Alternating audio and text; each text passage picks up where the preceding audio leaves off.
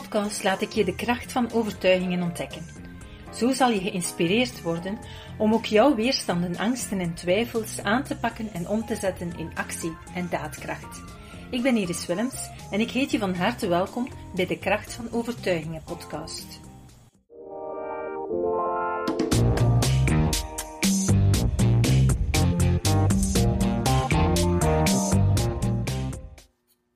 Welkom. Vandaag in deze podcast ga ik uh, een concrete situatie bespreken die iemand mij toegestuurd heeft. En het gaat vooral over het gevoel om er niet bij te horen op het werk. En een stukje, ja, misschien uitgelachen te worden en zo, uitgestoten te worden.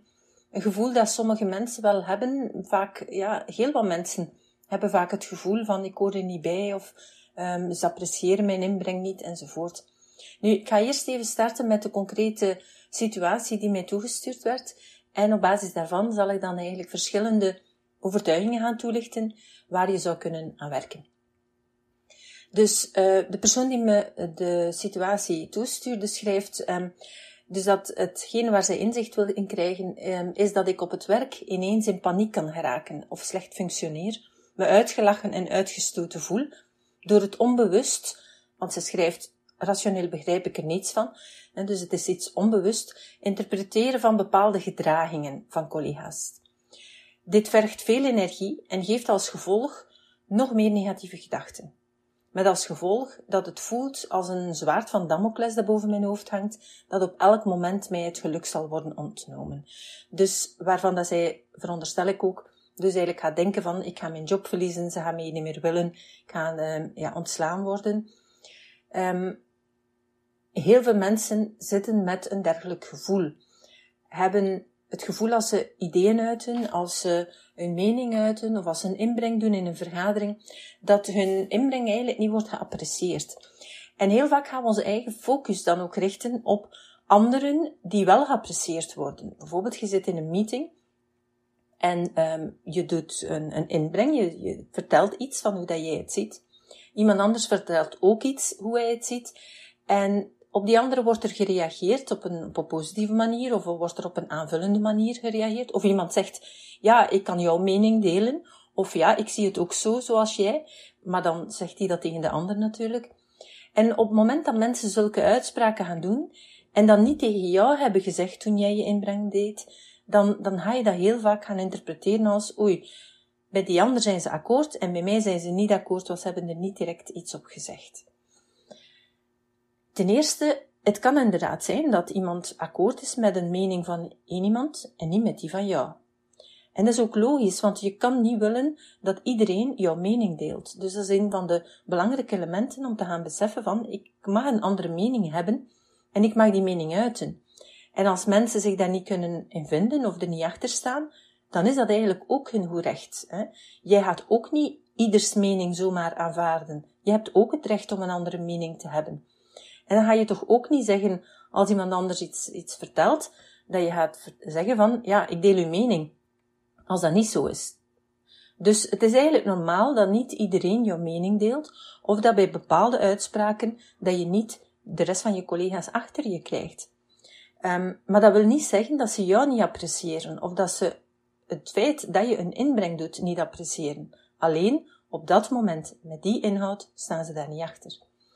En wij gaan dat heel vaak gaan verdraaien en vertalen naar het gevoel van ze moeten mij niet hebben. Ze appreciëren mij als persoon niet. En dat is totaal fout.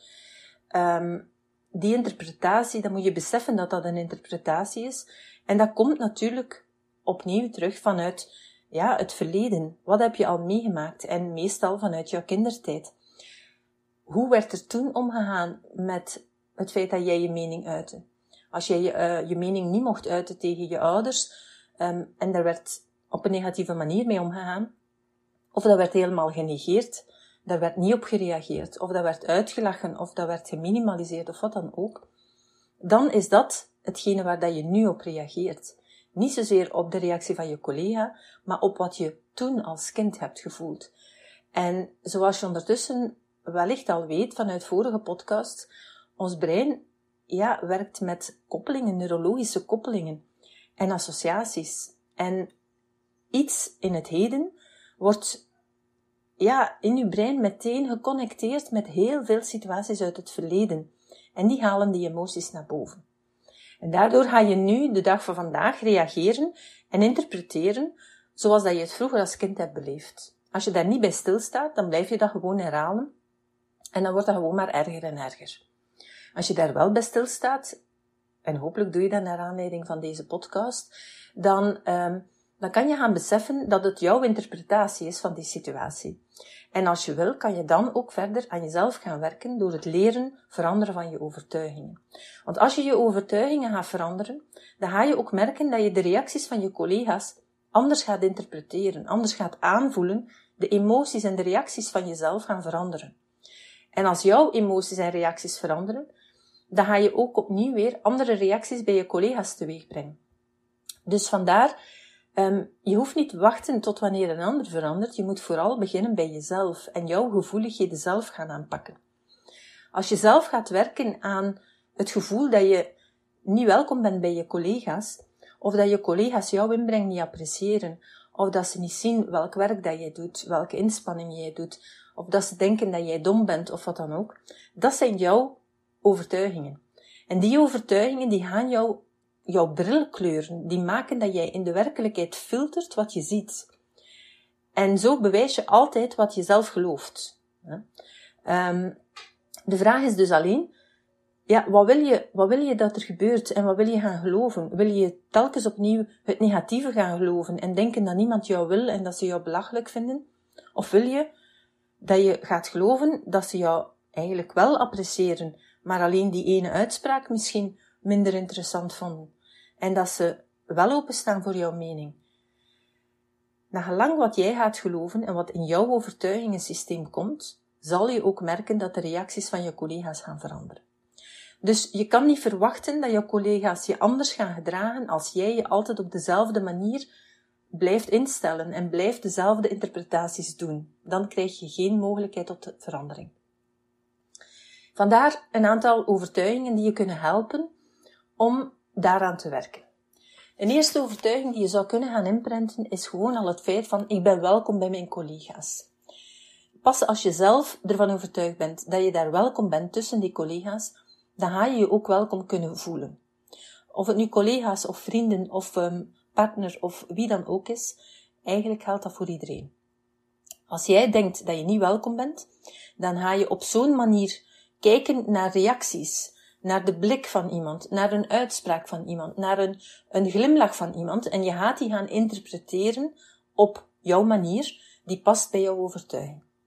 Dus als je je niet welkom voelt, dan loop je ergens tussen mensen en als ze beginnen lachen, dan denk je dat het over jou gaat. Terwijl het misschien helemaal niet over jou gaat. Dus ik ben welkom bij mijn collega's in dit specifieke geval, is een heel belangrijke om te gaan inprenten. Maar niet voldoende. Hè. Er zijn veel meer overtuigingen die daarachter zitten. Een andere overtuiging die je kan helpen is ook bijvoorbeeld, ik ben gelijkwaardig aan mijn collega's. Want als jij zelf je minderwaardig voelt en denkt, zij weten alles beter dan ik, ik ben niet intelligent genoeg, um, mijn diploma is lager dan dat van hen, um, ik ben jonger dan hen, dus zij gaan denken dat ik het nog niet weet en dergelijke dan ga je ook hier weer je eigen potentieel gaan blokkeren. En ten tweede, alles wat ze zeggen, doen of reageren um, of, of een grapje maken, ga je altijd gaan interpreteren op een negatieve manier en ga je dus effectief zelf jezelf minderwaardig gaan voelen. En denken dat zij jou minderwaardig zien.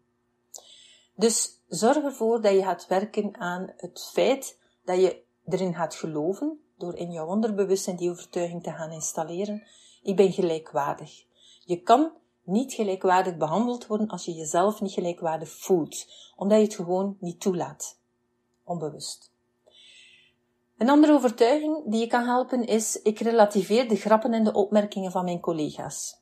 Opnieuw, als jij het gevoel hebt dat ze op jou neerkijken, of dat ze jou te dom vinden, of wat dan ook, dan gaan ze, ga je elk grapje die ze maken als je je een keer mispreekt bijvoorbeeld en ze, ze beginnen erover te lachen of ze maken er een grapje rond, dan gaat dat heel erg pijn doen. En ga je het gevoel hebben van, zie je, ze lachen mij hieruit, ze maken mij met de grond gelijk.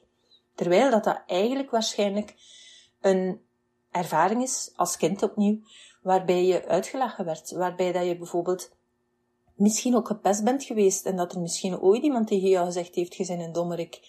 Of dat er om andere redenen met jou werd gelachen, of dat jouw broers of zussen um, op een of andere manier jou een slecht gevoel hebben gegeven en jou belachelijk probeerden te maken, om, om zichzelf beter te voelen.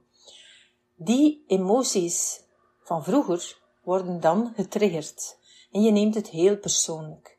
Terwijl, geloof me, in 95% van de gevallen maken mensen grappen om de grappen en niet om jou te kleineren of te pijnigen. Men staat daar veel minder bij stil dan jijzelf. Men, en je kan dat soms zeggen mensen dat, maar ja, men, staat niet stil bij wat dat, dat bij mij doet. Maar men kan dat ook niet, omdat men jouw bagage niet heeft. Jij hebt die zak met triggers van vroeger die je meedraagt, en die ander misschien niet. Het is maar iemand die in dezelfde schoenen van jou gestaan heeft, die diezelfde triggers heeft en die er wel attent voor zal zijn om dergelijke grappen niet te maken. Maar als je zelf die gevoeligheid niet hebt, dan voelt dat ook helemaal niet aan als iets pijnlijk of iets uh, confronterend of iets affronterend. Het is maar als je zelf die gevoeligheid hebt, dat je beseft dat dat, ja, pijnlijk of affronterend eh, ja, kan zijn. Dus ga beseffen dat mensen dat in de meeste gevallen niet doen om jou te kwetsen. En zeker als je het gevoel hebt dat dat bij heel veel mensen gebeurt, of dat er redelijk wat mensen in jouw omgeving zijn die dat doen, um, dan mag je er zeker van zijn dat het jouw gevoeligheid is, dat jij er niet mee om kan. Je gaat je er dan ook natuurlijk op focussen, want bij alles wat die zeggen, ga je ook denken dat het over jou gaat. Of dat ze over jou aan het grappen maken zijn. Of over jou aan het lachen zijn. Terwijl dat ze misschien helemaal niet over jou bezig zijn. Maar jij interpreteert het zo. Heel jammer, want we denken vaak dat mensen veel meer over ons bezig zijn dan dat ze in werkelijkheid over ons bezig zijn. Zo belangrijk zijn we dan ook weer niet. Hè? Dus um, relativeer en ga vooral niet gaan interpreteren. Zolang als je niet weet waarover dat iemand lacht, weet je ook niet of het over jou gaat of niet. En dan nog, als het over jou gaat, dan is dat niet zo erg. Dan is dat uh, ook helemaal niet bedoeld om jou helemaal onderuit te halen of om jou uh, te laten voelen van we hebben jou niet graag. Nee, het is iets waar dan mensen dan even op dat moment een uitlaatklep nodig hebben. En laat dat passeren. Een andere overtuiging die jou kan helpen is, ik aanvaard dat ik fouten maak en dat is oké. Want ook dat is vaak de grote gevoeligheid. Je kan eigenlijk met je eigen onperfectie niet om. Je wil perfect zijn. Je wil dat je alles foutloos doet. Je wil vermijden dat er maar iemand één opmerking maakt. En dat is totaal onrealistisch. Niemand is perfect. Iedereen maakt fouten. En zolang als dat je dan niet voor jezelf 100% kan gaan aanvaarden, dat je fouten mag maken en dat mensen daar opmerkingen mogen over geven, zolang als dat dat er niet is, ga je altijd eigenlijk het gevoel hebben dat mensen jou proberen te raken. Zij proberen jou niet te raken, zij proberen jou eigenlijk te helpen door bepaalde dingen die jij niet gezien hebt, te gaan opmerken en te zeggen van kijk, dat of dat kan gecorrigeerd worden. En als je dat zelf altijd aanneemt als zijnde van zie je, ze proberen mij onderuit te halen, zie je, ze willen mij aantonen dat ze beter zijn, ja, dat is onleefbaar. Dat is iets wat jou heel veel energie kost en alles heeft te maken met je eigen perfectionisme en het niet kunnen aanvaarden dat dat niet bestaat. Het is onrealistisch om van jezelf te eisen dat alles perfect moet en kan zijn. Dat gaat voor niemand. En wie dat zegt dat hij dat zelf is, die heeft een hele erge blinde vlek. Die maakt zichzelf dat wijs. Hè? Die zit ook met een overtuiging dat dat, uh, dat dat kan. Want dat kan helemaal niet. Je kan het wel nastreven, je kan je best doen om zo weinig mogelijk fouten te maken. En je kan vooral, als mensen jou feedback geven over iets wat niet helemaal perfect is, het met open armen ontvangen en zeggen, ah bedankt, ik ga dat aanpassen of ik ga daar rekening mee houden voor de volgende keer. En dat gaat maken dat je steeds minder en minder fouten gaat maken. Maar iedereen maakt fouten. En als jij interpreteert dat wanneer iemand je wijst op een fout, dat dat de een poging is van die ander om je onderuit te halen, wel, dan geef jij die persoon die kracht om je onderuit te halen. Jij bepaalt zelf welk effect een opmerking heeft op jou. Als je dat zelf relativeert, openlijk bedankt en zegt, ah, dat is goed dat je het mij gezegd hebt, ik ga dat aanpassen, dan gaat dat ten eerste helemaal anders overkomen. als het al de intentie zou zijn van iemand om je onderuit te halen, dan gaat hij voelen dat het niet lukt en gaat hij er ook mee gaan stoppen na een tijdje, als jij het ook volhoudt. Um, maar in de meeste gevallen is het hun intentie niet om je onderuit te halen en gaan ze het gewoon tof vinden dat jij open staat voor kritiek of voor je fouten en gaan ze jou ervaren als iemand die constructief is, die meehelpt om te groeien en die, die zelfreflectie toestaat, die ja, een mooie persoonlijkheid heeft, omdat je eigenlijk jezelf ook in vraag stelt en je niet wil beter voordoen dan dat je eigenlijk bent. Um, men gaat jou niet ontslaan als je, natuurlijk, ja, als je constant fouten maakt, is weer iets anders. En dan zit je ofwel op een verkeerde job, ofwel zit je mateloos in de stress en dan moet je daar gaan aan werken. Maar in de meeste gevallen maak je af en toe een fout, zoals iedereen. En als je die kan onder ogen zien en kan gaan accepteren en hopelijk kan gaan zeggen, oké, okay, ah, super, dank u wel. Ik apprecieer het dat je die, die feedback geeft. Ik ga dat aanpassen. Het is mij ontgaan. Of om welke reden ook, hoef je niet altijd te verdedigen. Uh, dat je het gewoon dankbaar maakt. En dan gaan mensen jou uh, heel anders ervaren. Als je feedback krijgt en je gaat elke keer opnieuw excuses gaan zoeken, van, ja, maar het is mijn fout niet, ja, maar ik kon er niet aan doen, ja, maar het is de verdienen, ja, maar die heeft dat te laat gedeeld, ja, maar dat, dan voelt het heel erg aan als zijnde van, die kan niet om mijn feedback. En dat is bij heel veel mensen zo.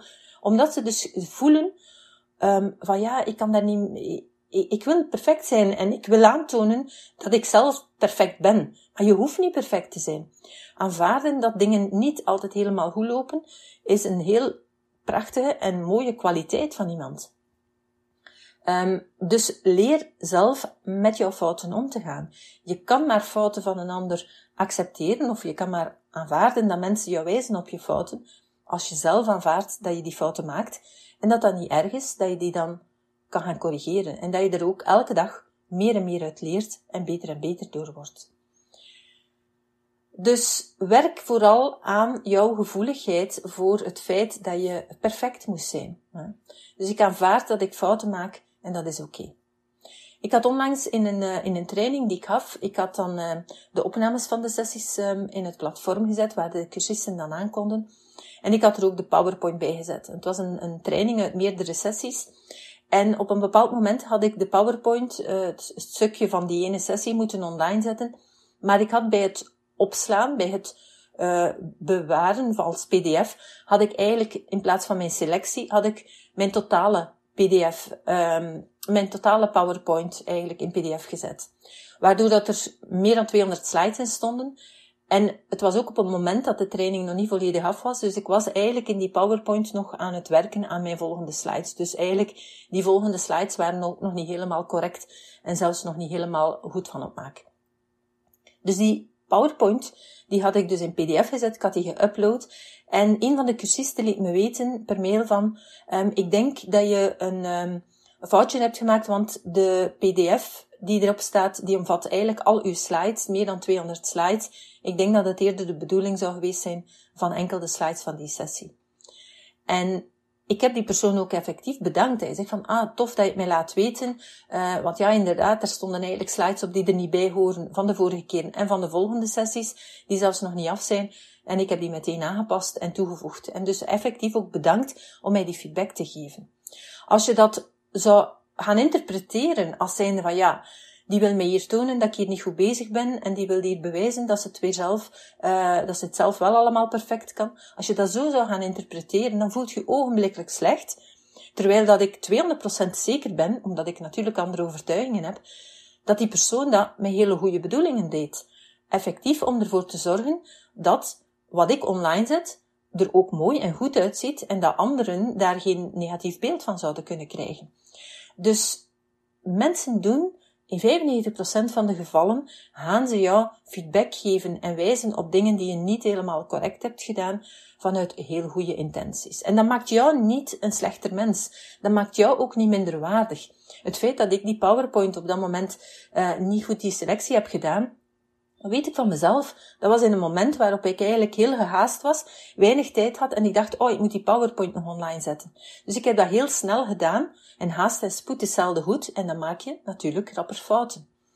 Maar dat maakt mij niet als iemand die waardeloos is, of iemand die geen talent heeft, of iemand die nonchalant is, of wat dan ook. Ik weet waaraan het ligt, voor mezelf.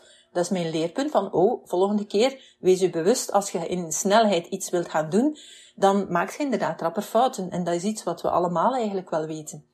En dan moet je dat gewoon aanvaarden van, ja, oké, soms inderdaad, in die snelheid, in die drukte, maak ik fouten. Corrigeer ze, en that's it. Dus leer uw fouten te zien als een manier van groeien. Ga kijken van hoe komt het dat ik die fout gemaakt heb. Probeer ervan te leren, als er uit te leren valt. Um, bedank de mensen die je feedback geven. En neem dat, open, neem dat aan met open armen. Als je die houding gaat aannemen naar je collega's, ga je dat heel anders aanvoelen, hun feedback. Gaan zij ook heel anders naar jou te beginnen reageren, want ze gaan jou als een aangename persoon ervaren die om kan met feedback. Iemand die niet om kan met feedback, zelfs al zeg je het niet, dat voel je, dat merk je. Dan, dan merk je dat iemand niet open staat voor feedback. En dat geeft een veel negatiever beeld dan de fout die je gemaakt hebt. Dus ga daar mee aan de slag. Ga werken aan jouw overtuigingen. Um, voeg ook overtuigingen toe als uh, de opmerkingen van mijn collega's zijn goed bedoeld. Of ik zie mezelf graag, ook al maak ik fouten. Zijn eigenlijk overtuigingen die allemaal werken in, uh, op een manier waarop dat jij veel beter met die fouten kan gaan, omgaan. En ook, ik relativeer het belang van perfectie. Alles draait rond het feit dat we denken dat we alleen maar als we perfect zijn door iedereen gaan graag gezien worden. Ten eerste, je zal nooit door iedereen graag gezien worden, want dat is onmogelijk. Ten tweede, perfectie bestaat niet. Um, en het is dus echt wel van belang dat je jezelf leert graag zien, leert accepteren. En dat ga je doen door aan verschillende zaken te moeten gaan werken. Onder andere ook aan overtuigingen rond zelfbeeld, rond perfectionisme. Er zijn er heel wat. Um, in, een aantal heb ik al in vorige podcasts besproken. Um, als je echt voor jezelf zegt van, goh, ik merk bij mezelf toch dat daar toch wel wat stemmetjes in mijn hoofd zitten, heel wat conditioneringen, wat uh, koppelingen in mijn brein vanuit vroeger die er zijn en die, die me eigenlijk saboteren in mijn doen, in mijn laten, in mijn goed voelen, in mijn reacties met anderen, dan raad ik je echt wel aan om daarmee aan de slag te gaan. En weten is één ding. En met deze podcast probeer ik je bewust te maken van hoe het allemaal werkt, wat er allemaal mogelijk kan achterzitten. Maar weet dat alleen weten weinig verandering brengt. Um, anders had je al heel veel meer veranderd in je leven. Was je al heel wat uh, obstakels te boven gekomen, omdat je wellicht al veel gehoord en gezien en gelezen hebt. Maar wat bij weten zit, zit in je rationele brein en zit niet in je onbewuste programma's. Dus als je echt wil verandering krijgen, als je echt je beter wil gaan voelen, um, stabieler, sterker, um, op alle vlakken je gewaardeerd wil gaan voelen, en je totaal potentieel wil gaan gebruiken, dan uh, nodig ik je heel graag uit om Pranaflex lid te worden. En dat kan je doen door um, ja, even een bezoekje te brengen aan de pagina prana.be, schuine streep, prana, een liggend streepje, flix, F-L-I-X, streepje, premium. prana.be, schuine streep, prana, streepje, flix, streepje, premium. Daar vind je eigenlijk heel wat uitleg over wat in het uh, programma zit. Um, maar daar gaan we effectief jou toegang geven tot allerlei trainingen waar je kan werken aan jezelf, waar je de self-coaching master training is de hoofdtraining waar je zeker eerst en vooral mee van start moet gaan. En daar leer je allerlei technieken om je brein te gaan herprogrammeren, herconditioneren, om um, overtuigingen aan te pakken, overtuigingen in kaart te brengen, Um, je leert korte en, en heel eenvoudige technieken om snel nieuwe overtuigingen in je brein in te prenten. Er zijn live sessies waarbij je al je vragen kan stellen. Er zijn live sessies waar je nieuwe technieken gaat inoefenen onder begeleiding. Er zijn ook één op één coaching sessies inbegrepen, zodanig dat je echt bij de hand kan genomen worden om onder begeleiding die technieken even in te oefenen en bepaalde overtuigingen die heel moeilijk zijn of veel weerstand te opwekken, om die uh, ja, aan te pakken onder begeleiding. Dus het is een totaalpakket. En je kiest zelf hoe lang je daar gebruik van maakt. Want um, je kan kiezen voor een maandabonnement of voor een kwartaal of voor een jaarabonnement. Mijn, mijn eigen persoonlijke overtuiging en ervaring is dat um, op een maand ja, werk je niet aan jezelf. op een maand kan je een aantal inzichten gaan beginnen omzetten, maar het, uh, het, het, werken met overtuigingen is wel iets waar je um, toch wel moet, ja, heel vaak mee bezig, heel vaak niet in tijd, maar wel uh, in bewustzijn um, aan werken. En daarom dat we gekozen hebben voor die maand, kwartaal of jaarabonnement, naar gelang je doelstellingen, naar gelang je weerstanden, naar gelang de dingen die je wil aanpakken, hoe ver je daarin wil gaan, um, al die trainingen helpen jou daarbij. En die trainingen die worden ook altijd maar toegevoegd. Er zijn altijd nieuwe dingen die bijkomen. Binnenkort zijn er terug weer twee totaal nieuwe trainingen die toegevoegd worden. Eentje gericht op um, vrouwen met kinderen en een gezin en een druk gezin met, uh, die een werkende carrière daarbij hebben. De combinatie van alles en hoe je jezelf daarin uh, bijna voelt verliezen. En een andere training die we ook gaan toevoegen binnenkort in Pranaflix is een training waarbij je um, gaat stilstaan bij alle symboliek in je leven. Bij de dingen die gebeuren en die elke keer opnieuw gaan gebeuren. Um, dingen die je precies, het noodlot die je soms precies aantrekt. Elke keer dezelfde verkeerde partner, of elke keer gezondheidsproblemen, of elke keer dezelfde verkeerde job. Um, dat soort zaken. Waarom komen dingen elke keer weer op je pad en blijf je altijd maar worstelen met diezelfde situaties? Uh, ook dat wordt een volledig nieuw traject, pardon, um, die in het platform eigenlijk gaat, uh, gaat opgenomen worden. Dus het is een, een een programma, Pranaflix, is zoals een Netflix, waarbij altijd maar nieuwe afleveringen en nieuwe invalshoeken bijkomen, waar je dus aan jezelf kan gaan werken, zoveel, zo ver en zoveel als je zelf gaat willen. Um, en je kan stoppen, als je in een maandprogramma zit, kan je elke maand stoppen en zeggen, oké, voor mij was het nu genoeg. En dan uh, stop je gewoon tot twee dagen voor de vervaldatum, kan je eigenlijk gaan stoppen. Dus je hangt nergens aan vast. Als je aangesproken bent door het werken aan je overtuigingen, maar ook door het werken aan jezelf, aan je stress, je leven in eigen handen willen gaan nemen en dergelijke, ga dan zeker een bezoek brengen aan die pagina prana.be schuine streep prana liggend streepje flix streepje premium. Tot in de volgende podcast. Super tof dat je hebt geluisterd naar de Prana Mental Excellence podcast. Ik hoop dat je het waardevol vond en dat je er inzichten uit hebt kunnen halen voor jezelf en voor je eigen business. Vond je het een waardevolle podcast, dan zouden we het heel erg waarderen als je dit zou willen delen. Enerzijds door dit te delen via je eigen Instagram of LinkedIn. Maar wat we nog meer zouden waarderen als je tijd en moeite zou willen nemen om ons een review achter te laten. Werk je met een Apple-telefoon, dan kan je dat doen binnen je eigen podcast-app door daar een review te geven. Geef ons een x aantal sterren met daarbij een korte motivatie wat je van onze podcast vindt. En werk je met een Android-telefoon, dan zie je dat de meeste apps geen review-mogelijkheid hebben. Wat we dan heel erg zouden waarderen, is als je op Google Prana Mental Excellence zou willen intypen en vervolgens via de Google Review sectie iets zou willen vertellen over Prana, wat je van ons vindt en wat je aan onze podcast hebt gehad. Alvast heel erg bedankt. Ik hoop dat je er volgende week weer bij bent bij onze volgende aflevering van de Kracht van Overtuigingen podcast.